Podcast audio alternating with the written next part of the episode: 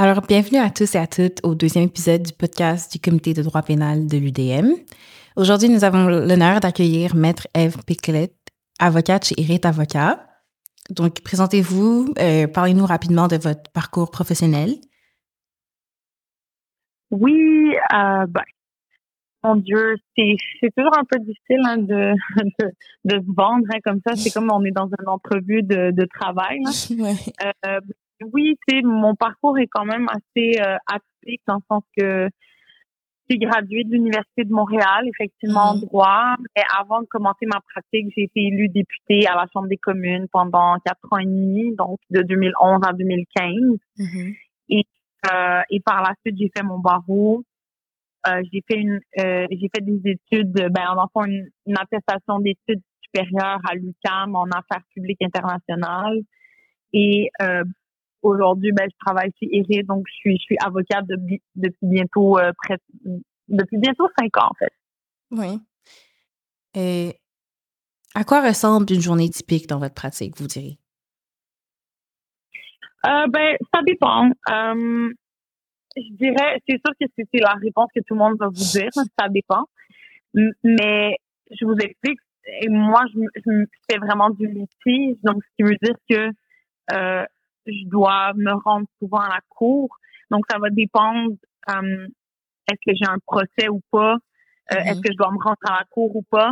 Une journée typique cour, ben c'est ça. Je, me lève tôt, je dois me rendre au tribunal. Je dois souvent je vais passer au bureau avant pour aller placer tous mes documents, aller chercher mes choses, puis me rendre à la cour et ensuite ben je vais rester à la cour toute la journée faire euh, soit mes plaidoiries, faire les interrogatoires, faire les représentations devant le tribunal. Mm-hmm. Sinon, si c'est une journée pas de cours, ben ça va être soit des journées de rédaction, soit des journées où est-ce que je vais rencontrer des clients, des journées où est-ce que je vais faire des retours de courriel, de la préparation d'audience, de la recherche de jurisprudence. c'est vraiment ça dépend. Euh, ça dépend du jour, ça dépend de ce mm-hmm. que je dois faire de mon horaire, mais euh, on fait un peu de tout, un peu tout le temps. Et est-ce que vous direz que chez Erit Avocat, il y a plus de journées courtes ou c'est, vraiment comme balancé? Comme, en quoi consiste spécifiquement votre pratique chez Erit Avocat? Ben, ma pratique à moi, c'est sûr que si je regarde toutes mes collègues qui dans, dans le cabinet, ça dépend de quel type de droit on fait. J'ai des collègues qui font euh, plus de droit d'immigration, mm-hmm. euh, j'ai des collègues qui font plus de droit civil, euh, plus du droit familial. Euh, donc, tu sais, ça va vraiment dépendre de la pratique. Mais moi, personnellement, je vous dirais que c'est... Est-ce que c'est moitié-moitié? Non? C'est sûr qu'il y a moins de jours de cours parce qu'on ne va pas à la cour tous les jours. Sinon, mon Dieu, ça serait, ça serait assez intense. Je n'aurais même pas le temps de répondre à mes courriels. Mais je dirais que c'est peut-être un 40-60. OK. 40% cours, 60% travail de bureau, rencontre de clients, rédaction de procédures euh, et tout, tout, tout, le reste. Hmm. Quel aspect de votre pratique vous diriez qui vous intéresse le plus et pourquoi? Hum, ben, vu que ma pratique, elle est vraiment très particulière, dans le sens que c'est vrai que j'en ai pas parlé avant, mm-hmm. mais vu que moi, je, je concentre vraiment ma pratique à euh, au droit familial, à la protection de la jeunesse pour les victimes de violences conjugales et de violences sexuelles. Mm-hmm. C'est sûr que les aspects les plus intéressants pour moi, c'est vraiment l'aspect humain, dans le sens que je joue un rôle, oui, d'avocate, bien entendu, mais je, je joue aussi un rôle d'accompagnatrice de et, et, et je, vous dirais que c'est quand même assez gratifiant Mm-hmm. parce que les les femmes et les victimes de violences conjugales sont vraiment reconnaissantes reconnaissantes d'avoir une, personne qui est à leur écoute qui les aide à traverser surtout des périodes pas très faciles la mm-hmm. séparation le divorce ou lorsque par exemple la DPJ vient euh, euh, vient rentrer dans le décor c'est ça tout ça c'est très stressant donc je dirais que c'est dur émotionnellement, physiquement, oui, mais ô combien gratifiant de, de regarder nos, nos clientes euh, ben, reprendre le contrôle de leur vie, mm. de, de reprendre un peu ce qu'elles avaient perdu pendant tant d'années. Ça peut paraître comme un peu anodin, mais j'adore accompagner mes clientes dans, dans toute cette procédure-là pour, pour qu'elles puissent obtenir justement le soutien dont elles ont besoin puis qu'elles n'ont jamais eu. Là. Ouais. Non, je suis sûre que c'est un, très, très beau sentiment. Mais justement, pour quelle raison est-ce que vous avez choisi cet aspect précis du droit criminel et pénal? Est-ce qu'il y a eu un moment de réalisation ou c'est vous êtes lancé dedans et c'est fait pour moi? Je veux dire, au début de ma carrière, oui, au début de ma carrière, j'ai fait du droit criminel euh, comme classique, là, dans le sens mm-hmm. que euh, je représentais des, euh, des personnes qui étaient accusées. Euh, je, dirais que c'est un peu ma personnalité, c'est un peu mes valeurs, mais c'est aussi un peu mon parcours en général. Euh, la question du de la violence, euh, on pourrait dire basée sur le genre, donc les violences sexuelles basées sur le genre, mm-hmm. euh, ont toujours fait partie vraiment de, de de mon combat personnel. Je veux dire même quand j'ai été élue, lorsque j'étais députée, euh, c'était un dossier que j'ai quand même mené, euh, notamment après l'utilisation du viol comme arme de guerre dans les zones de conflit, euh, par rapport à la Cour pénale internationale, les accusations qui pouvaient être portées à ce niveau-là, mais aussi comment le Canada pouvait soutenir des initiatives. Euh, donc, tu sais, ça, ça, je pense que ça, la défense des victimes a toujours vraiment fait partie de, de, de mon ADN, mhm. euh, notamment le projet de loi que j'ai déposé au Parlement, qui notamment traitait des violations des droits humains faites par les compagnies canadiennes à l'étranger, euh, qui pouvaient, et qui souvent malheureusement incluaient des violences sexuelles euh, faites aux femmes. Donc, je dirais que ouais, ça a toujours fait partie de mon ADN, ça a toujours quelque chose, ça a toujours quelque en fait, ça a toujours allumé une flamme chez mhm. moi je dirais que juste mon parcours en général a fait en sorte qu'aujourd'hui, ben, tu sais, je me suis retrouvée à défendre justement les victimes de violences conjugales et de violences sexuelles. si je peux rajouter une partie personnelle, c'est mm-hmm. aussi par des expériences, des, des, des personnes que j'ai côtoyées, des amis, des connaissances qui, qui ont vécu aussi des, des, situations différentes mm-hmm. euh, et, et, difficiles, là, euh, qui m'ont juste vraiment amené aujourd'hui à faire ce que je fais. Euh, quelle est la plus grande difficulté de votre pratique? Comme si, je sais que c'est pas un domaine facile, mais quelle est la plus grande difficulté? Mais honnêtement, la plus grande difficulté, c'est, c'est aussi le plus beau, le, ben, en fait, c'est aussi l'aspect qui m'intéresse le plus parce que dans l'aspect humain, oui, il y a mm-hmm. cette, cette là oui, il y a ce sentiment de, devenir en aide aux autres, mais il y a aussi le fait d'être mis euh, devant des situations qui sont extrêmement difficiles au niveau humain. On parle de personnes qui euh, sont très vulnérables, qui sortent de relations de violence, qui peuvent se retrouver à, euh, avoir non seulement des problèmes à se des problèmes à, même à se nourrir, à nourrir leurs enfants, à se retrouver elle-même, euh, euh, par exemple, des femmes que je représente, des femmes qui étaient qui, sont sans statut parce que, par exemple, leur agresseur euh, devait les parrainer. Euh, il y a, il y a cette il y a cet aspect de vulnérabilité, mais aussi de, de misère humaine qu'on, à laquelle on est vraiment confronté.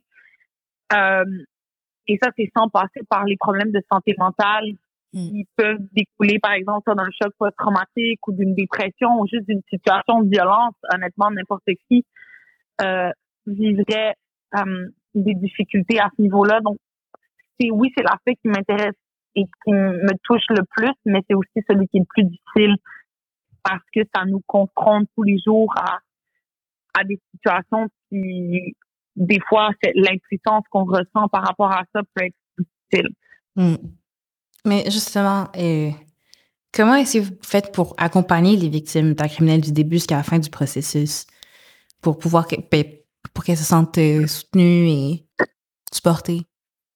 Mm-hmm. Ben, euh, c'est là où est-ce que la scène en pratique dérive peut-être un peu de l'aspect légal d'une pratique légale traditionnelle, euh, mm. comme on voit, euh, on va dire à la télé. Là. Mm. Euh, j'ai, je travaille beaucoup en collaboration avec des organismes, notamment des maisons d'hébergement pour femmes victimes de violences conjugales.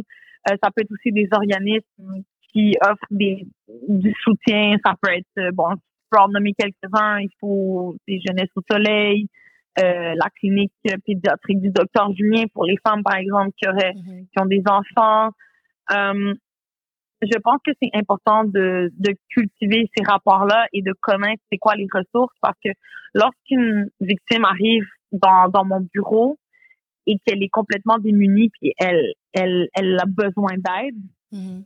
je suis pas moi outillée pour lui offrir tous ces services-là. Donc, c'est très important pour moi de pouvoir bien référer la, la cliente. Donc, je l'accompagne euh, dans son processus judiciaire, je l'accompagne dans son dans son processus personnel aussi, euh, d'être à son écoute, de l'aider à mettre des mots sur ce qu'elle a vécu, de l'aider à justement euh, obtenir obtenir justice, mais surtout d'être entendu par la cour, de pouvoir raconter son histoire, d'être capable de le faire, puis de lui donner confiance en elle, mais aussi de la référer au bon service. Ça, c'est vraiment important parce que moi, je peux pas, je suis pas non plus euh, une travailleuse sociale, ni une psychologue, ni une thérapeute, euh, donc je suis pas médecin non plus. Donc, c'est sûr que euh, la victime de violence conjugale va avoir besoin que tous les intervenants qui travaillent avec elle se restent en contact puis travaillent ensemble pour qu'on puisse lui offrir justement ce, cette sécurité-là, mais aussi de, reprendre un peu le contrôle et, confiance en elle. C'est vraiment important. Ouais. Euh, on le sait, il y a un projet pilote pour un nouveau tribunal en matière de violence conjugale et sexuelle. Avez-vous des mm-hmm. suggestions, commentaires à cet égard et quelle est votre opinion, en fait? Ben, moi, en fait, malheureusement, je n'ai jamais eu l'occasion de plaider devant ce tribunal-là. Puis je mm-hmm. vous explique parce que présentement, le tribunal, il est, euh, on parle vraiment de, de tout ce qui est matière criminelle. Donc, c'est sûr que moi, malheureusement, je ne fais pas, tu sais, je ne défends pas de, je, je fais pas du droit criminel. Je, je défends les droits des victimes d'actes criminels. Donc, je n'ai pas eu l'occasion de plaider. Puis d'ailleurs, c'est, j'espère que ce projet-là pourra éventuellement aussi euh, inclure tout ce qui est matière de violence conjugale et sexuelle, mais au niveau de la protection de la jeunesse, au niveau du droit familial, parce que les victimes d'actes criminels vont éventuellement se retrouver à devoir, ben oui, aller plaider devant le tribunal pour raconter leur histoire aux criminels, mais elles vont le faire aussi en familial, elles vont le faire aussi en protection de la jeunesse. Et on a besoin d'avoir des juges, on a besoin d'avoir des, des gens en, en, position d'autorité qui comprennent la violence conjugale, pas seulement euh, c'est celle un peu qui moi c'est souvent ce que je, dénonce c'est que tu sais la violence conjugale elle, elle est souvent très elle est visuelle il faut il faut mm. avoir quelque chose qui, qui est visible donc euh, des coups hein c'est quelque chose qui qui est qui est pas qui est pas comme la violence qu'on connaît, que moi je vois le plus étant la violence psychologique, la violence verbale, la violence économique. Euh, il y a tellement d'aspects de la violence conjugale qui présentement ne sont pas encore connus ni reconnus. Euh, et on a besoin de gens qui vont comprendre ces subtilités-là. Mm. Parce que c'est pas parce qu'une femme, par exemple, ne s'est jamais fait frapper qu'elle n'a pas été victime de violence conjugale. Mm. Euh, puis même à la notion, puis moi souvent la violence sexuelle euh, en, en, matière dans une relation de violence conjugale, il faut se poser la question.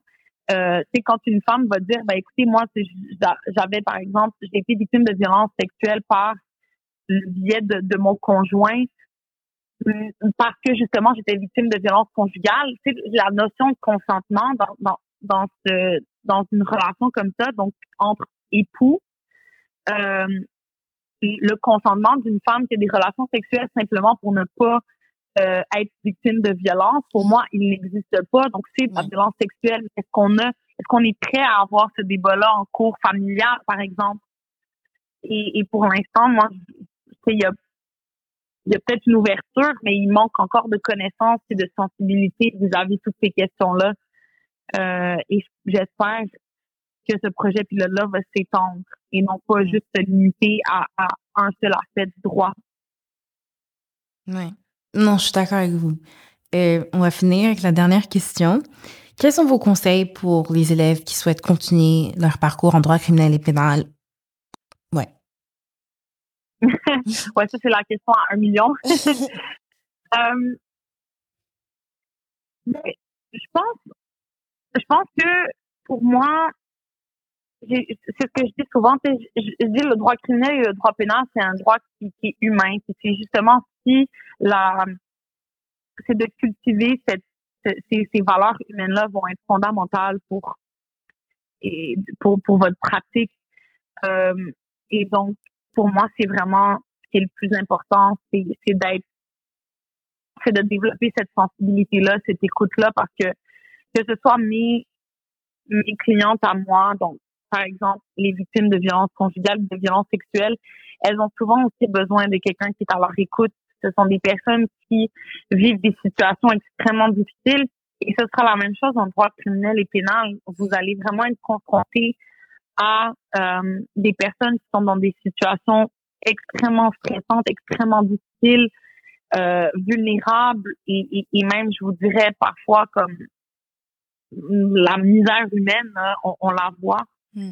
Et c'est vraiment important de, pour les gens, pour moi qui pratiquent le droit directement avec avec les euh, les gens, c'est cette, cette, ces valeurs humanistes là, cette sensibilité là, cette écoute là vont vraiment être vos plus grands atouts. Mm. Alors euh, continuez à les développer, continuez à vous impliquer avec pro bono, puis c'est c'est un peu euh, c'est c'est un peu ce que je dis, c'est que les implications sociales que vous allez avoir à l'université et, plus tard, ça va être fondamental parce que ça va vous aider à développer euh, ces capacités-là parce que honnêtement, à l'université, c'est sûr, on n'a pas le temps, on peut pas tout vous enseigner, mais on, voit beaucoup le théorique, hein, on lit la, loi, le code criminel, le code civil, on, on, est plus dans le théorique, mais les aspects humains, vous devez aussi euh, les cultiver, vous devez aussi les développer.